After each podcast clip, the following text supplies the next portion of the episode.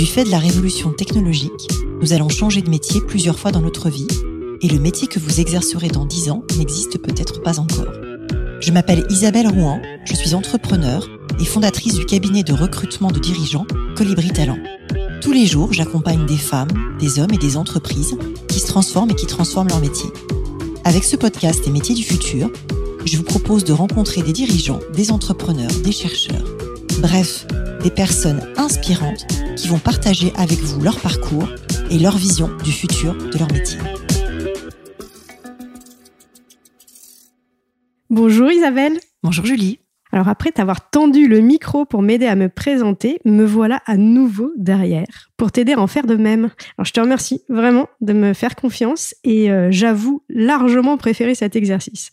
Alors nous avons eu l'occasion de nous rencontrer parce que moi aussi j'anime effectivement un podcast cousin, Découvre et Deviens, dont l'objectif est de partir à la découverte de la diversité des métiers et puis surtout prouver que le champ des possibles est infini en préparant cette interview, ça m'a définitivement convaincu que nous nous battions pour la même chose. Et vraiment, j'ai la sensation, celle de prôner la curiosité, l'agilité et l'envie de s'ouvrir au monde et de multiplier dans une vie les expériences.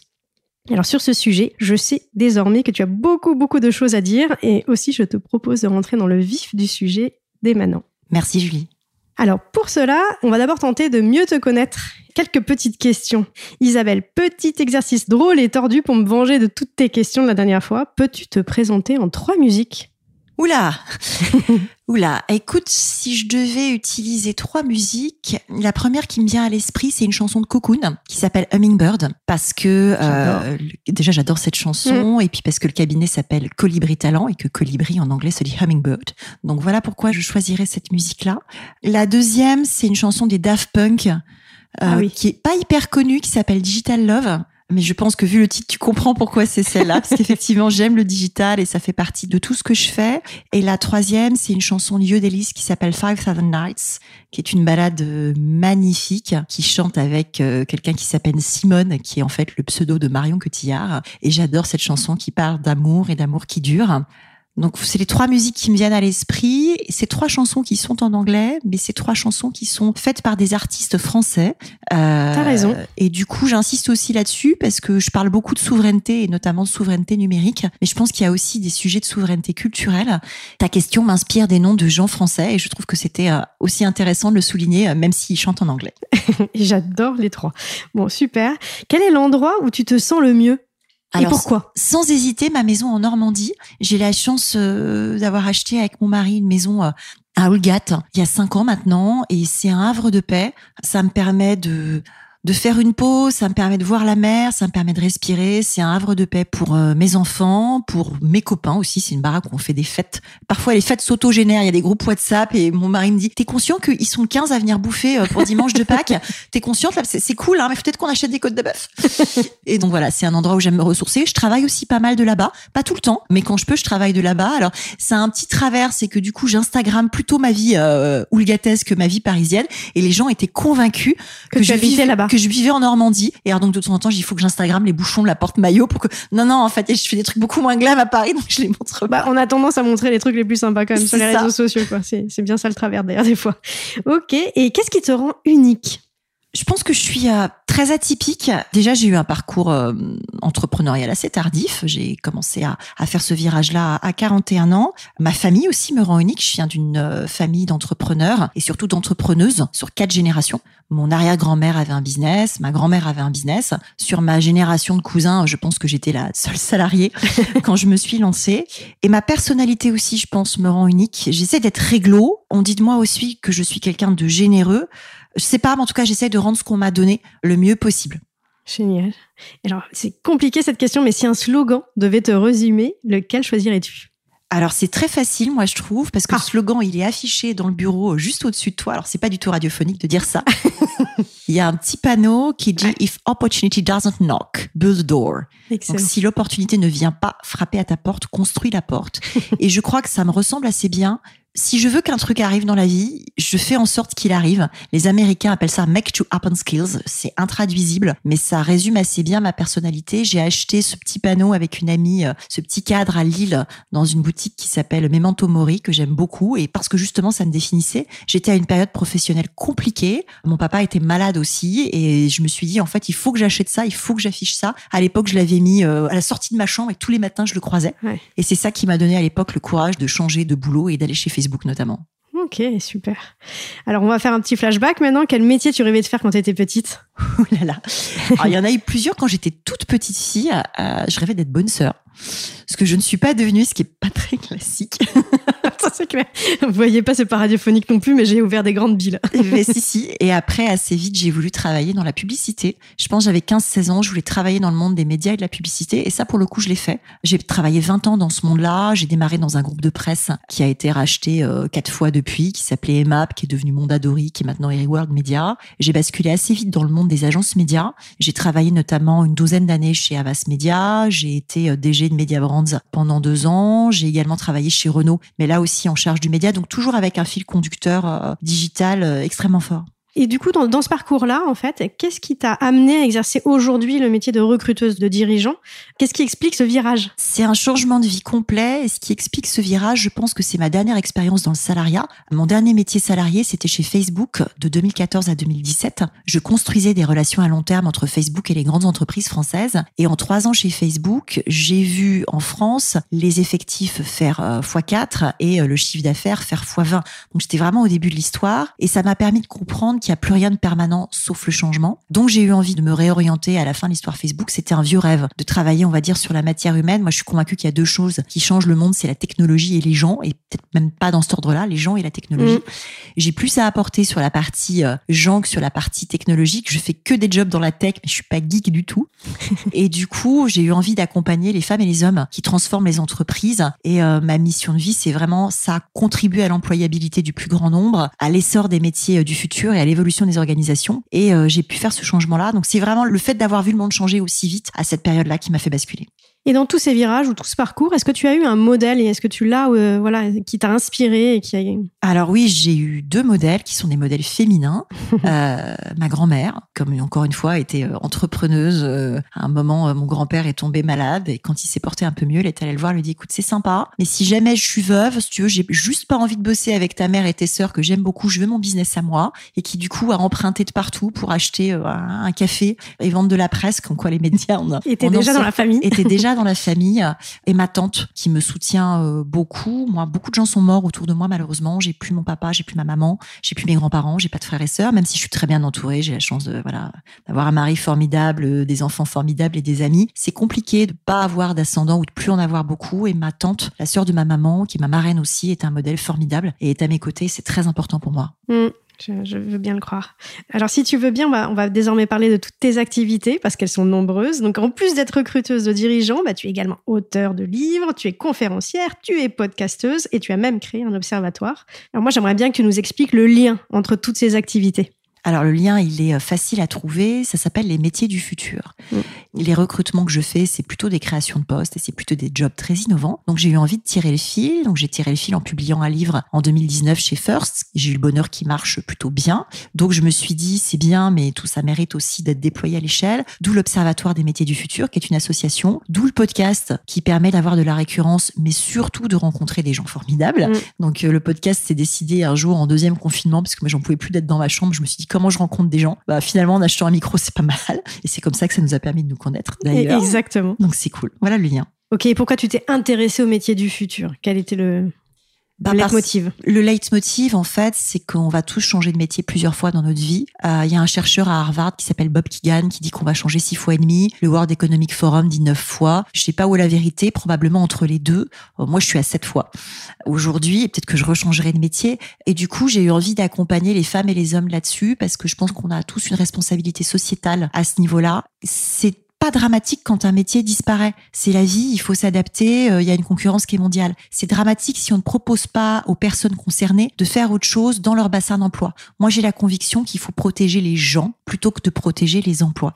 Donc c'est quelque chose qui est assez iconoclaste, pas forcément dans la culture de notre pays, mais j'essaye de promouvoir ça dans quelque chose de profondément humaniste. Je suis convaincue que tout le monde peut changer de métier sous réserve qu'on l'accompagne. Et c'est cet accompagnement-là que j'ai voulu donner. Et après, je l'exprime de plein de manières différentes, d'où les podcasts, d'où l'observatoire, d'où les bouquins, euh, d'où... Euh, tout ça est super cohérent, quoi. J'essaye.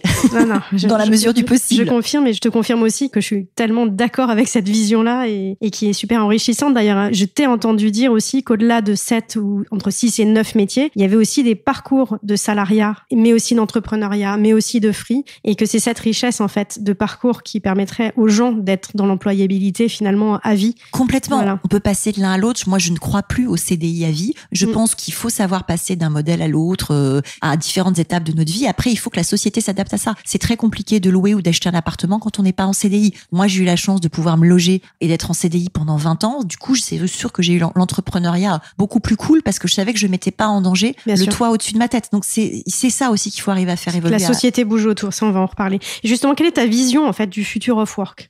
Alors c'est une vision qui est très positive. Bah, tant mieux. Tant qu'à faire.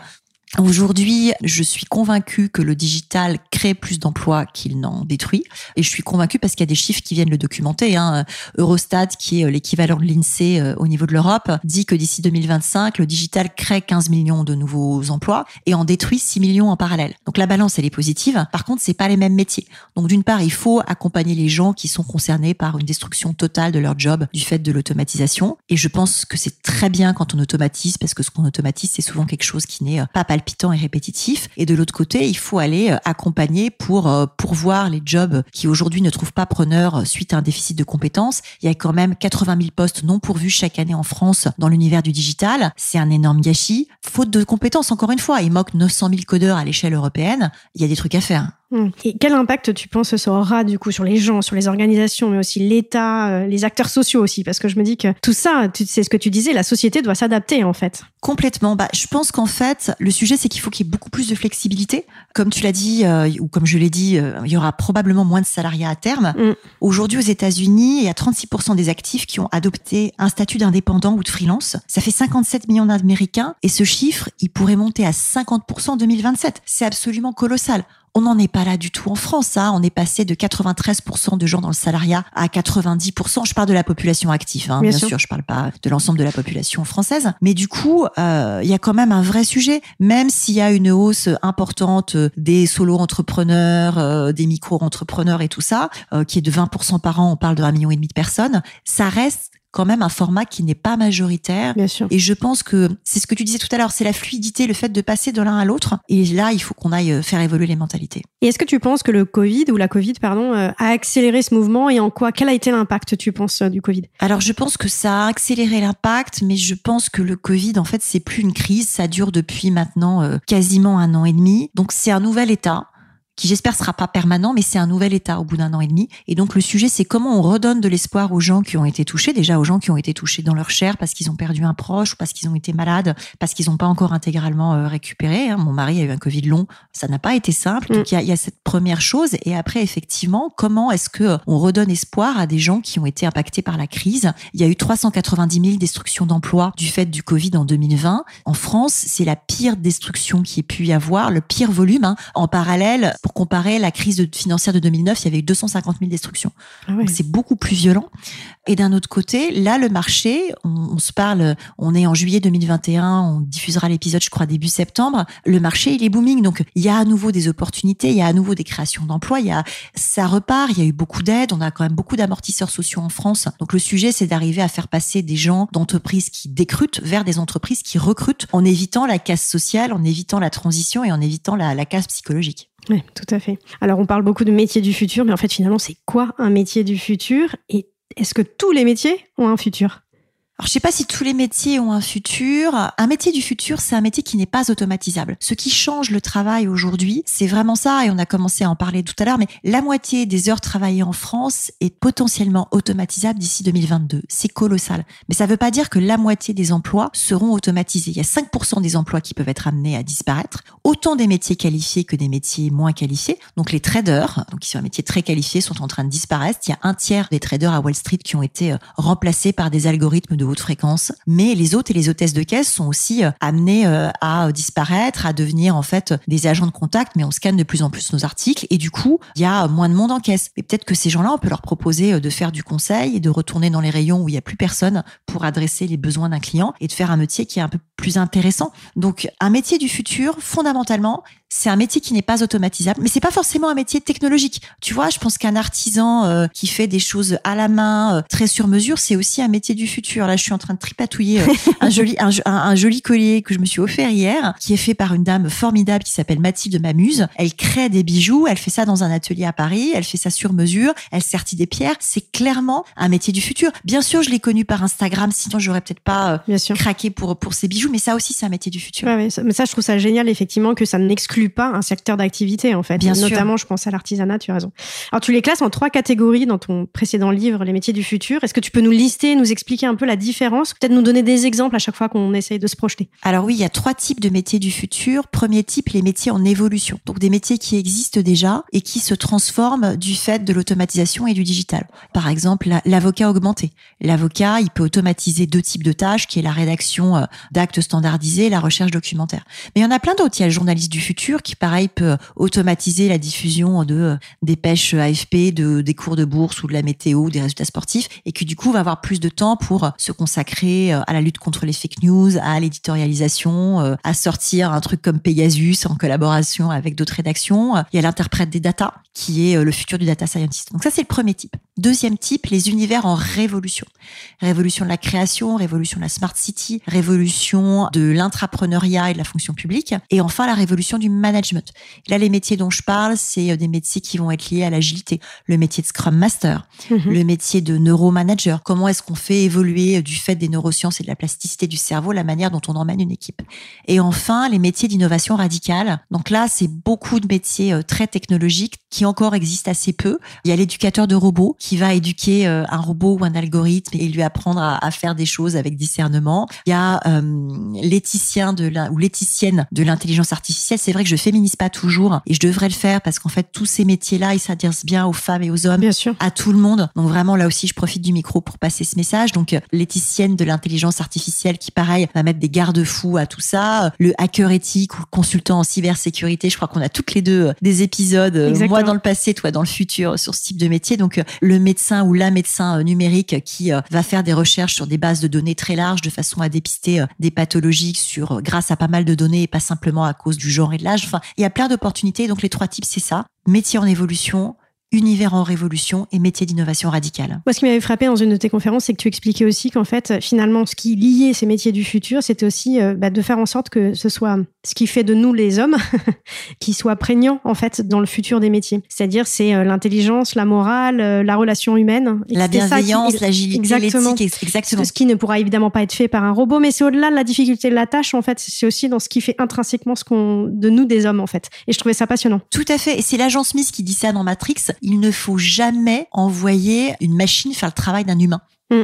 Et je pense que euh, l'inverse est vrai. Il ne faut jamais envoyer un humain faire le travail d'une machine. Il y a une vraie complémentarité entre les deux, entre l'humain et la machine. La machine ne nous remplacera pas, mais déléguons à la machine ce qui est euh, pénible, déléguons à la machine ce qui est répétitif mm. euh, pour nous consacrer à des choses qui sont intellectuellement plus intéressantes ou éthiquement, humainement mieux. Quoi. On manque de gens pour s'occuper de nos enfants, on manque de gens pour s'occuper de nos parents.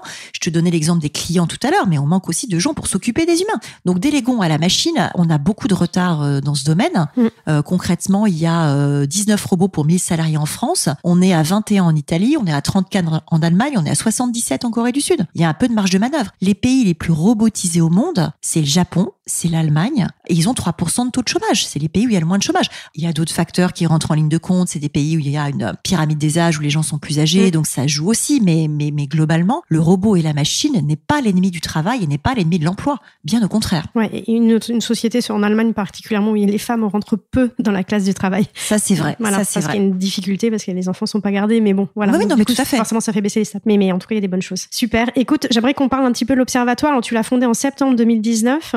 Est-ce que tu peux nous expliquer un peu son objectif, sa mission, voilà, par qui il est constitué, enfin voilà, qu'on essaye de, comprendre un peu mieux comment tout ça fonctionne. Alors l'Observatoire des métiers du futur, il est né à Ouessant en juillet 2019, pour être précis, parce que en fait quand j'ai écrit le bouquin, je me suis rendu compte que je citais systématiquement des chiffres de McKinsey ou des chiffres de Deloitte, parce qu'il n'existait rien. Il y a 135 observatoires des métiers en France c'est une obligation de convention collective, donc c'est une obligation légale. Donc ils sont tous rangés verticalement par secteur et ils regardent tous le passé. Donc un truc transversal qui regarde le futur, ça n'existait pas et donc ça m'a chauffé, pas d'autre mot. Et donc je me suis dit ok, je vais le faire. Du coup, euh, j'ai créé une cagnotte sur KissKissBankBank en me disant si j'arrive pas à trouver 4000 euh, balles pour lancer ce truc-là, c'est que c'est une mauvaise idée. Donc moi je me suis servi de la cagnotte comme thermomètre. En réalité, ça m'a permis de constituer l'équipe parce que ça a eu une audience de dingue et ça m'a permis de détecter qui dans mon réseau, de près ou de loin, pouvait être intéressé par ce projet on a démarré à neuf. On était seulement deux femmes à l'époque. Aujourd'hui, on est 14 et à parité. Et du coup, j'ai embarqué dans l'histoire que des bénévoles, mais euh, j'ai embarqué des gens que j'aurais pas forcément pensé euh, à appeler. Donc, j'ai embarqué euh, le lead data de chez Densu. Je voulais embarquer des gens qui savent compter, parce que moi, je suis littéraire mal orientée.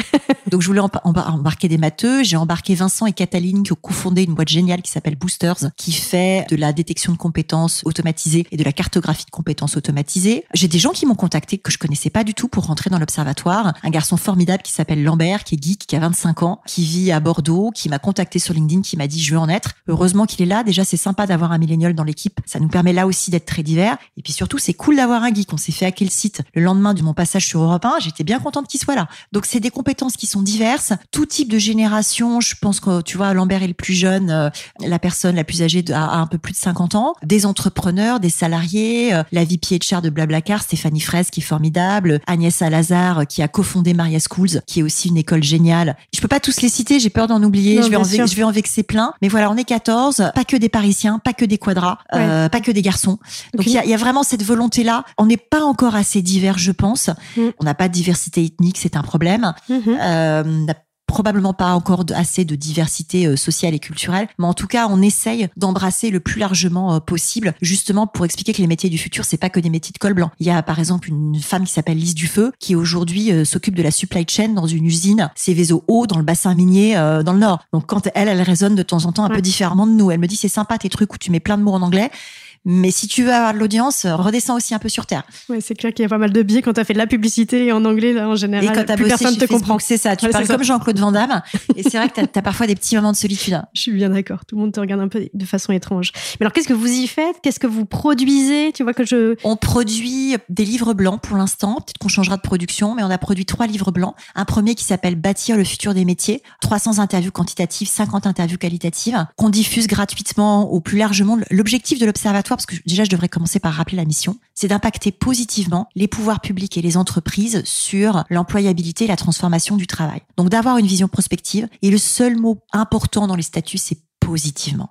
On veut mm. envoyer des bonnes vibrations, de la vision, des choses qui embarquent les gens. On a fait un deuxième livre blanc qui paraît au mois de janvier qui s'appelle Les seniors, employabilité des seniors, mission possible. Il y a un vrai drame à ce niveau-là aujourd'hui en France, particulièrement dans les métiers de la tech. L'âge médian dans une entreprise technologique, c'est 31 ans. L'âge médian dans la population active, c'est 41 ans. Et on va devoir bosser minimum jusqu'à 62 ans. Bien sûr. Donc il y a quand même un petit sujet. On a produit un troisième livre blanc sur euh, les euh, soft skills. Là aussi, pour documenter ces compétences qui sont hyper nécessaires au métier du futur, qui sont pas toujours très bien définies, qui sont pas toujours très bien connues. C'est des compétences douces. Donc les compétences douces, elles sont pas toujours bien mesurées parce que le savoir-être est pas toujours bien mesuré. Et donc du coup, moi je suis convaincue qu'un problème sans chiffres n'existe pas. Donc là aussi, on a mis des chiffres, on a mis des conseils. C'est un travail formidable qui a été porté notamment par Stéphanie Fraisse de Blablacar, par Sébastien Giraud de Majorel Avocat, par Agnès Salazar, là encore de chez Maria Schools. Donc voilà, j'essaie de pas tirer la couverture à moi parce que c'est vraiment travail collectif. un travail collectif dont j'insiste lourdement là-dessus. Donc voilà pourquoi on a fait l'observatoire. J'ai une petite question dans vos, dans vos observations, en fait, donc ces fameux entretiens quantitatifs. Est-ce que tu étais plutôt orienté observation du monde de l'entreprise? Ma question, c'est est-ce que vous observez aussi les jeunes générations qui arrivent et leur envie, leurs besoins et la façon, parce qu'en fait, c'est une rencontre hein, quand même les métiers. Alors on observe les jeunes générations, par exemple sur les soft skills. On a fait deux questionnaires. On a fait un questionnaire à destination des actifs et on a fait un questionnaire à destination des étudiants. Ce qu'on n'avait pas fait sur les livres précédents parce qu'on n'avait pas forcément pris ce point-là en compte. Et justement, du coup, on a été tapé pas mal d'écoles qui ont diffusé le questionnaire et je remercie notamment Audencia à Nantes qui l'a fait très bien parce que du coup, ça nous a permis euh, d'aller justement voir ce que pensaient les jeunes. Alors, on est un peu biaisé parce que forcément, comme on est passé par les écoles, du coup, c'est plutôt des étudiants diplômés, euh, bac plus 5. Et là encore, on va avoir besoin de taper plus large, mais on apprend petit à petit. Hein. Faut pas oublier qu'on est 14, qu'on se finance à la première année avec un Kiss Kiss Bank Bank et maintenant avec des honoraires de conférences. Moi, je suis conférencière, mais je reverse la moitié de mes honoraires à l'observatoire quand c'est une conférence qui est faite au titre de l'observatoire. Donc, c'est comme ça qu'on se finance. également par des ateliers euh, auprès d'entreprises ou auprès d'institutions. On a fait un atelier auprès de la ville de Paris. Bah, ça, c'est payant. Et en fait, du coup, ça permet de financer bah, les frais qu'on a, le graphiste, l'attaché de presse, euh, l'hébergement du site web, parce qu'il y a des choses qui coûtent. On fait pas tout. Euh, on fait pas tout. Il y a des choses qui sont faites bénévolement. La production de contenu et la réflexion, elle est bénévole, mais il y a des trucs qu'on est obligé d'externaliser. Ça, ça coûte un peu d'argent. Et du coup, voilà le modèle économique. J'ai refusé. Beaucoup d'entreprises nous ont contactés en disant voilà, on aimerait être votre partenaire, on aimerait grosso modo coller notre logo sur votre livre blanc. Et ben, je dis bah écoutez, c'est non. On veut être indépendant. Neutre on veut être neutre et c'est ça qui fait notre force. Donc il y a aucun problème, je viens chez vous, euh, je fais une conférence, euh, ça il y a pas de sujet. Mais non, je suis pas intéressée par un chèque de 20 000 euros pour financer l'observatoire. On va fonctionner autrement et en fait le fait d'être neutre nous rend très libres. On a quand même été appelé par le bureau prospective et emploi de Bercy, qui m'a dit est-ce qu'on peut s'appuyer sur vos travaux? Je te promets, j'avais l'impression d'être Covid tracker, appelé par tous anti-Covid.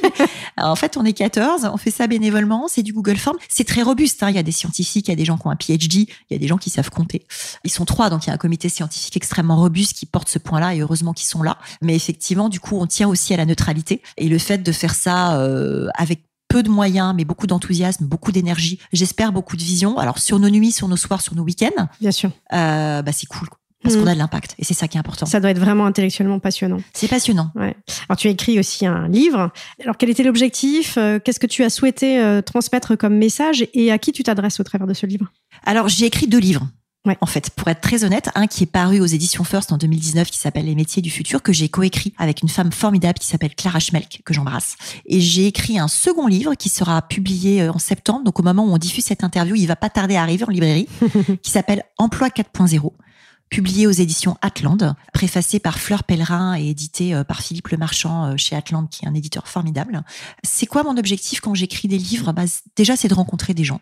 Là encore, tu vois, c'est la même démarche que sur le podcast. Ces deux livres, ils sont basés sur euh, des interviews, des interviews de dirigeants. Il y a une trentaine d'interviews dans chaque livre. À chaque fois, il y a une rédaction que j'essaye d'être positive pour donner de la vision. Mais effectivement, j'ai fait ça pour rencontrer, j'ai fait ça pour structurer le propos. J'ai fait aussi ça pour avoir l'impact, parce qu'une fois que mm. tu as écrit un livre, on va pas se mentir, t'es beaucoup plus invité à des micros, t'es beaucoup plus invité à des conférences et du coup c'est un vecteur de notoriété de fou. Mm. Je fais pas ça pour être populaire moi-même, je m'en contrefiche, je pense que j'ai pas changé euh, avec mes copains d'attitude ou de position, mais ça permet de donner de l'écho aux propos, ça permet de donner du fond aux propos et puis parce que j'aime écrire aussi. Donc voilà, et les deux livres à chaque fois aboutissent sur des fiches métiers, de métiers du futur. Donc le premier, il y a une trentaine de fiches métiers, le deuxième, il y a une dizaine de fiches métiers. C'est pas la même cible dans les deux livres. Le premier livre publié chez First avait une cible très grand public.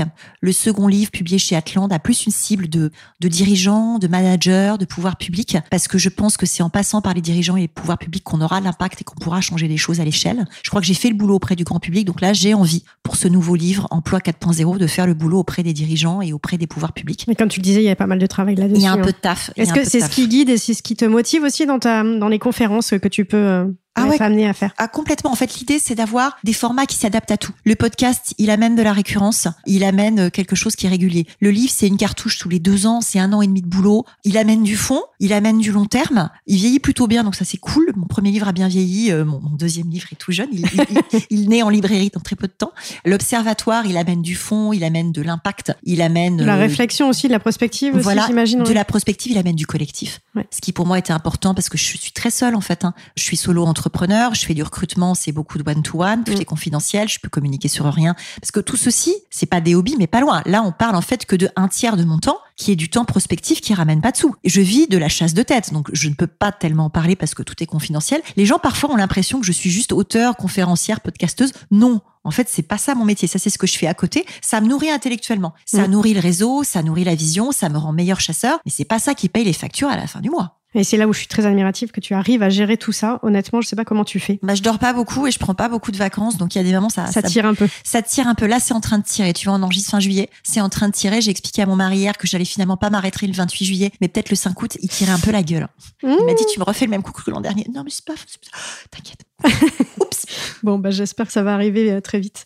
Alors, tu as donc un podcast, et donc tu expliquais que ça te permettait d'apporter de la cohérence. Alors, moi, j'ai plein de curiosité parce que moi aussi, j'en fais un de podcast, mais comment tu les castes, tes invités? Alors au début, je les ai castés en mode euh, je veux autant d'hommes que de femmes. Je veux des gens qui créent des métiers du futur, donc je veux des gens qui emploient d'autres gens. Je veux des gens qui partagent une vision et je veux des gens qui amènent du positif et qui expliquent parce que c'est ça l'objectif du podcast. On a un angle un tout petit peu différent toi et moi. Toi, tu as un angle vraiment euh, une personne qui fait un métier formidable et qui vient raconter son métier. Moi, j'ai un angle une personne qui incarne parce qu'elle fait un métier du futur ou qui développe dans sa boîte un métier du futur ou qui conçoit un métier du futur et qui du coup va inspirer les autres. Et hum, après, euh, bah, j'ai aussi des attachés de presse qui maintenant m'appellent, maintenant que le podcast a passé les 20 000 écoutes. Mm. Donc c'est aussi Bravo. un bon moyen. Ouais, merci, c'est chouette. Donc c'est aussi un bon moyen de caster des gens. J'essaie de sûr. mélanger les gens. Donc pas que des gens que je connais. Donc oui, bien sûr, il y a des gens que je connais parce que bah, tu commences aussi parfois par ton entourage, mais j'essaie aussi de mettre en lumière des gens que je connais ni d'Ève ni d'Adam ou des gens qui ont fait le pari de me suivre là-dessus. Enfin, au départ, j'ai conçu le podcast en décembre euh, 2020 en faisant la masterclass de Mathieu Stéphanie. J'ai fait deux pages de pitch du podcast. J'ai fait un ping-pong intellectuel avec une femme qui s'appelle Nora Léon, qui fait euh, un podcast qui s'appelle le Joboscope chez Open Classrooms, qui m'a aidé à angler le sujet. Nora, je ne te remercierai jamais assez parce qu'en dix minutes, même pas une demi-heure de coup de fil, tu m'as sorti de un mois de réflexion et du coup, tu m'as donné l'angle du podcast. Et le 4 janvier, j'ai envoyé mes vœux avec euh, cette pièce jointe à une vingtaine de personnes que j'avais envie d'avoir au micro. Beaucoup de gens m'ont répondu. On a commencé à enregistrer le 7 janvier. Du coup, j'ai rappelé le monteur son. Euh, une copine m'avait trouvé un monteur qui est formidable. Il s'appelle Gilles Baoulac. Je n'y arriverai pas sans lui. je lui ai dit, écoutez, on était parti sur euh, du bimensuel. Je crois qu'on va passer en hebdo parce que ça explose. J'avais écrit à Mercedes Serra que je connaissais très Grand peu. personnage. Grand personnage. Euh, Il y a un petit modèle affiché euh, sur les murs de mon bureau, le mot qu'elle m'a envoyé pour me remercier de lui avoir envoyé son mon premier bouquin. Je suis dingue d'admiration de Mercedes. Elle m'a fait un compliment euh, par écrit, donc je me suis dit je peux pas ne pas l'inviter. Je savais pas si elle me répondrait oui ou non. Elle m'a répondu tout de suite en me disant bien sûr bonne année Isabelle. Le podcast n'existait même pas. hein. C'était un projet. Et son assistante me rappelle derrière. Écoutez Mercedes est un peu prise. Elle va pas pouvoir le faire en janvier. Est-ce que ça vous ennuie? C'est début février. Euh, non, non, ça m'ennuie pas, c'est- très bien. Enfin voilà, donc je casse les invités. Il y a aussi un peu de culot, il y a des gens qui m'ont fait confiance. J'ai écrit à Karine Lejeune, qui est une femme formidable, qui est gendarme, qui m'a dit écoutez, c'est pas moi, c'est plus moi, je viens de faire les Salamé, mais aujourd'hui, je c'est pas mon métier, il faudrait plutôt que vous ayez euh, la porte-parole de la gendarmerie nationale. Je vous connecte. Elle me connecte avec Maddy Scherer qui m'a dit oui, bien sûr, on y va, on y go. On a fait un épisode canon. Donc il y a de la rencontre, il y a du bouche à oreille, il y a de la générosité des gens. Exactement, je suis tout à fait d'accord sur cette générosité. Alors, quel invité rêverais-tu d'avoir Thomas Pesquet. Ah, quand il redescendra. de- Donc c'est un message. Je rêverais d'avoir Thomas Pesquet. Je sais pas s'il aura le temps. Je pense qu'il sera très pris quand il redescendra, mais je rêverais d'avoir Thomas Pesquet. Très bien. Alors, comment tu t'organises pour produire toutes tes interviews? Alors, évidemment, tu as un monteur, ça c'est chouette. Alors j'ai un monteur. À la différence de toi, moi j'ai fait ce choix parce que sinon j'y arrivais pas. Puis c'est un vrai métier, c'est pas le mien. Ouais. Alors c'est un peu militaire. Je pense qu'il y a une journée de boulot par podcast, mais c'est éclaté dans la semaine. Je considère qu'il y a une heure pour trouver l'invité, de papotage, réseautage, envoi de mail. Il y a une grosse heure de préparation de l'interview. Euh, J'envoie un guide d'interview qui est très structuré une semaine avant. Je dirais qu'il y a une heure, une heure et demie de prise de son. Je fais des podcasts qui font 45 minutes. Je jette pas grand chose de la prise de son, mais il y a toujours le café avant, le papotage après, puisque on fait ça pour rencontrer. Et puis après, il y a des temps qui sont euh, ritualisés. Le monteur, il me consacre son jeudi. Donc moi, je sais que le jeudi soir, il va m'envoyer un épisode monté. On enregistre un vendredi. Il m'a envoyé un épisode monté. Je sais qu'aujourd'hui, je déroge cet épisode et je lui fais mon retour. Je fais ça tous les vendredis. Je me bloque du temps. Je sais que je mets en ligne euh, quand j'ai un petit moment, mais que ce sera publié le mercredi matin. Donc le mercredi matin, j'ai préparé mon post sur LinkedIn, mais je publie. Je sais que je vais avoir des commentaires à gérer, donc je me lève plutôt le mercredi matin pour faire ça. Donc il y a aussi des temps qui sont très structurés et très ritualisés. Je fais ça de 6 à 7 le mercredi matin avant d'attaquer ma journée. Ah oui, sympa.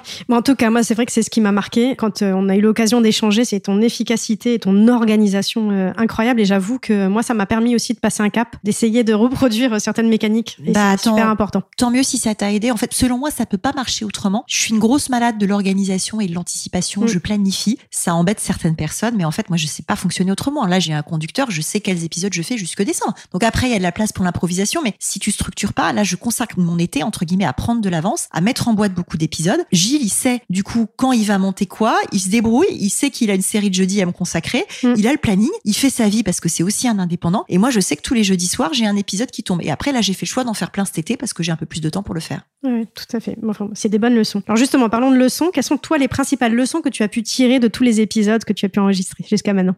Oh, Énorme, non? Euh, oh, il y a plein, il y a plein de leçons qu'il n'y a pas un épisode qui se ressemble, qu'il faut laisser de la place à l'improvisation, même s'il y a des conducteurs, que parfois le métier du futur auquel je pense quand je jongle l'épisode et quand je fais le titre, bah, c'est pas celui qui va sortir. Bon, ça arrive aussi, Mm. que j'adore le podcast. Ouais, c'est un plaisir. C'est un plaisir. Ok. Quels sont les projets, justement, pour la suite du podcast? Les projets, c'est d'avoir plus de diversité au micro, c'est d'avoir euh, des métiers. Alors, je vais pas tout révéler, sinon ça va spoiler, mais euh, des métiers encore plus différents. J'ai envie pas que d'incarner des métiers technologiques, donc d'avoir euh, des métiers d'artisanat, d'avoir des métiers comme ça que j'ai peut-être pas encore assez adressés dans la première saison et d'avoir plus de diversité au micro, notamment de diversité d'origine sociale et culturelle. Aujourd'hui, j'ai l'impression que le podcast, euh, il est à peu près à parité, il est à peu près à diversité générationnelle, mais j'ai pas adressé le sujet du handicap, j'ai pas adressé le sujet de la diversité euh, d'orientation sexuelle et j'ai pas adressé le sujet de la diversité euh, d'origine sociale et culturelle. Et sur l'origine sociale et culturelle, je pense que je peux craquer le sujet en saison 2. On va essayer en tout cas. C'est drôle parce que je te raconterai en off. Parce que moi aussi, je veux pas trop révéler, mais j'ai des invités qui ont- on, se pose les mêmes questions, je pense. En conclusion, en fait, qu'est-ce que tout cela t'apporte dans ton activité, toi, de recruteuse euh, de dirigeant, qui est ton activité finalement principale? Qui est mon vrai métier qui me fait vivre. Voilà. Bah, ça m'apporte de la vision, ça m'apporte du fond, ça m'apporte du réseau, ça m'apporte des contacts à très haut niveau qui font qu'à un moment il y a du business qui retombe euh, d'une manière ou d'une autre. C'est-à-dire que je, cherche pas de clients pour le cabinet. Les chasses, je dirais pas qu'elles tombent toutes seules, mais en fait les boîtes m'appellent parce qu'ils ont entendu parler de moi. Donc l'un nourrit l'autre de manière très saine. Je mélange pas les genres. Donc euh, quand c'est un coup de fil qui amène euh, des choses pour l'observatoire, bah ça va à l'observatoire. Quand ça amène pour la chasse, ça va à la chasse. Mais l'un nourrit l'autre, donc c'est un vrai cercle vertueux et surtout ça m'amène de la vision et du fond. Et est-ce que les clients que tu accompagnes dans le cadre de ton cabinet, euh, tu les sens prêts à ce mouvement? En fait, les clients, ils m'ont choisi moi et ils m'ont choisi parce qu'ils sont prêts à ce mouvement. Le cabinet est très atypique. On enregistre dans une pièce qui fait 12 mètres carrés. Donc, il n'y a pas de marbre. C'est pas euh, avec la vue sur le parc Monceau, c'est pas dans le 8e arrondissement. Je suis propriétaire de mes murs, j'ai tenu à ça, j'ai tenu à ce que le cabinet soit un cocon. C'est très atypique. Et donc du coup, euh, je l'avais pas défini comme ça, mais euh, c'est Viviane euh, de Beaufort qui est une femme formidable qui dirige un cursus à l'ESSEC pour des femmes qui veulent devenir administratrices d'entreprise que j'ai fait, qui un jour a pitché le cabinet devant un grand parterre de gens et a dit Isabelle, c'est un cabinet atypique pour profil atypique. Et en fait, je crois qu'elle a raison. Je l'avais pas pensé comme ça. Tu m'as dit qu'est-ce qui te rend unique au début? Bah, je suis atypique. Ouais. Et je pense que le cabinet est atypique pour des candidats atypiques et des entreprises qui font ce changement-là, qui j'espère demain ne seront plus atypiques. Mais on se choisit, clairement. Ouais, mais- Et c'est cet alignement-là qui est absolument génial. Alors justement, quelles sont tes joies, tes fiertés dans tout ce que tu entreprends aujourd'hui?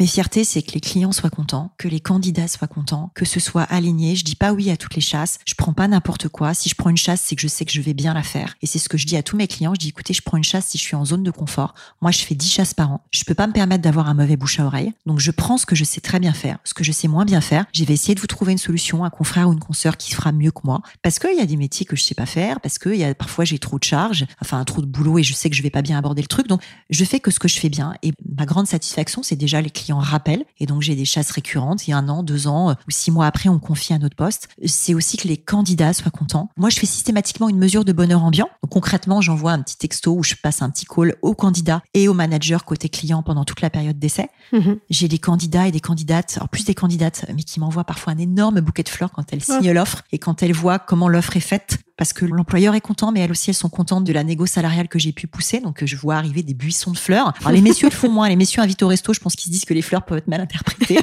mais voilà, j'ai eu un jour un candidat qui, au bout de six mois, à la fin de sa période d'essai, m'a dit, écoutez, je suis heureux. Merci de m'avoir fait changer de, en l'occurrence, je l'avais fait changer d'agence média. Il était malheureux là où il était. Ça avait été un client et on ne s'était jamais rencontrés. Il m'avait basé, mais grave quand j'étais chez Facebook, il avait pas le temps de me voir. Et je le chasse, il me dit, mais pourquoi vous me chassez? Je vous ai snobé pendant trois ans. J'ai dit, mais écoutez, je m'en fiche. J'ai bien vu que vous avez bougé il y a pas très longtemps, donc il y a 9 chances sur 10 que vous soyez très heureux et que vous me colliez un gros râteau et que vous me rebasiez. Après, si vous l'êtes pas, on se cause. Et on s'est causé. Du coup, la chasse s'est fait en été, donc elle s'est fait intégralement à distance, ce qui est pas dans mes habitudes, et on s'est vu pour la première fois. Dans ce cabinet, il avait déjà signé son contrat de travail, donc il y a des histoires marrantes. Et six mois après, il m'envoie un texto pour me dire, je suis heureux. Moi, je fais aussi ce métier pour ça. Je fais d'abord ce métier pour ça. Mmh, c'est super. Alors, en même temps, tout n'est pas rose. Donc, quelles sont les difficultés que tu rencontres? J'ai une énorme difficulté de gestion du temps parce que ça a l'air très organisé comme ça. Mais enfin, quand tu te retrouves à faire de la compta à 2 heures du mat, à faire des mails de mise en relation à 0h41, ce que je faisais hier soir, j'ai un gros sujet de gestion du temps. Il y a des pics et il y a des creux. Les creux, c'est horrible, je me sens pas bien, je m'ennuie, je tourne en boucle, je suis un hamster dans la roue et je pense que je suis très pénible pour mon entourage. J'adore être en pic, mais alors, du coup, je fais des conneries en pic parce que j'en ai trop et ça déborde. Donc là, il faudrait un peu que ça se calme. Là, c'est un pic. Il faudrait un peu que ça se calme. Quand les sprints durent, parfois, c'est quand même compliqué de tenir. C'est ça. Alors, est-ce que tu as une anecdote euh, drôle, insolite, émouvante euh, à nous raconter? Alors oui, le bouquin, Les métiers du futur, m'a emmené jusqu'à l'école de guerre où j'ai fait un parcours formidable. Alors tout le monde ne sait pas ce qu'est l'école de guerre. L'école de guerre, c'est un cursus pour euh, militaires qui se passe à 35 ans pour officiers, un concours euh, où il y a 20% de taux de réussite et où euh, on sélectionne des militaires à mi-carrière pour prendre des postes de dirigeants. Et on mélange pendant un an des terriens, des marins, des euh, gens qui viennent de l'armée de l'air et de l'espace, des gendarmes, des pompiers, des médecins, donc des gens, des officiers aussi issus de 60 nationalités, puisqu'il y a en fait un échange avec d'autres War College dans d'autres pays, donc Erasmus pour gens en kaki. Et à ça, l'amiral Loïc Finas, qui m'a permis de rentrer à l'école de guerre, mélange 50 civils, pour moitié des gens issus euh, de grandes entreprises du CAC 40 ou l'industrie de l'armement, pour moitié des dingues atypiques. Je crois que je fais partie de cette catégorie-là. il y a euh, deux comédiennes, il y avait un journaliste, il y a une avocate fiscaliste, des gens qui s'intéressent aux problématiques militaires. Moi, j'y connaissais rien. Je suis arrivée, je connaissais même pas les grades. Il a fallu que je me fasse briefer pour saluer les gens un peu correctement. Mais j'ai adoré cette année-là. J'ai beaucoup appris. Et en fait, le bouquin m'a amené là parce que quand j'ai posé ma candidature, euh, CV, lettre de motivation, je me suis dit ça passera jamais. Je suis chef de moi-même, je connais pas ce milieu-là, je suis pas recommandée, ça va pas le faire. Et en fait, du coup, j'ai envoyé mon bouquin dédicacé à l'amiral quand il est sorti. Et l'amiral qui connaît les usages du monde m'a envoyé un petit mot manuscrit. Et je pense que du coup, quand il a vu passer mon nom, ça devait lui dire quelque chose. Donc ce bouquin m'a emmené jusque-là. Et cette expérience-là à l'école de guerre, moi, m'a beaucoup marqué. J'y suis allée par curiosité intellectuelle sur la géostratégie, sur la compréhension du monde. J'en suis ressortie avec toute autre chose. Je me suis rendu compte que les armées étaient la seule institution qui faisait bouger à l'échelle plus de 200 000 personnes et les faisait changer de métier. On sait pas faire ça dans l'entreprise. Eux le font à l'échelle. Du coup, j'ai écrit au DRH de chacune des armées. Celui de l'armée de terre m'a répondu. On a sympathisé. Il a témoigné dans mon livre blanc, il témoigne dans mon prochain bouquin. C'est le général Frédéric Ingray.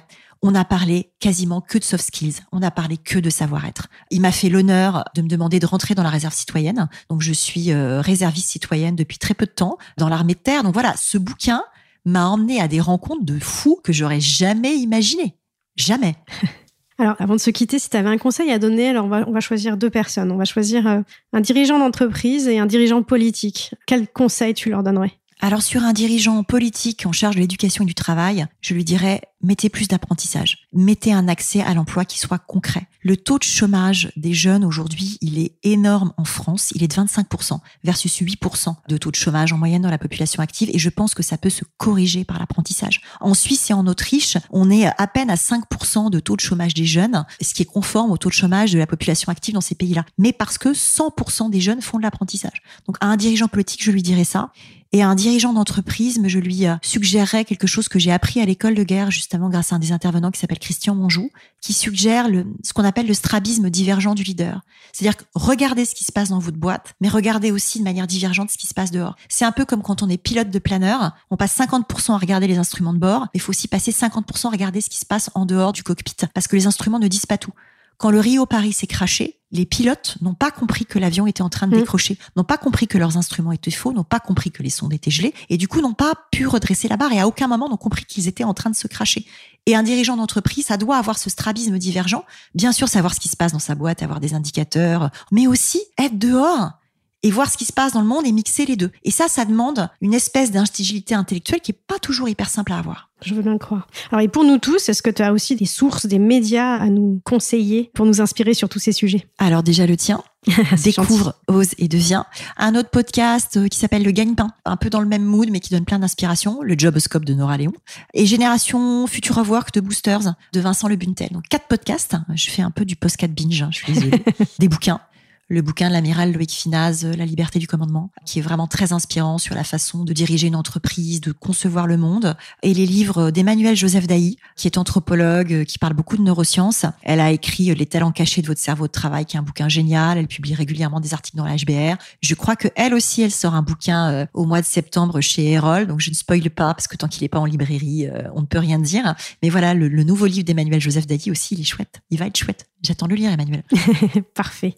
Alors Isabelle, comment on peut euh, soit suivre ton actualité, soit tout simplement te contacter? Sur LinkedIn.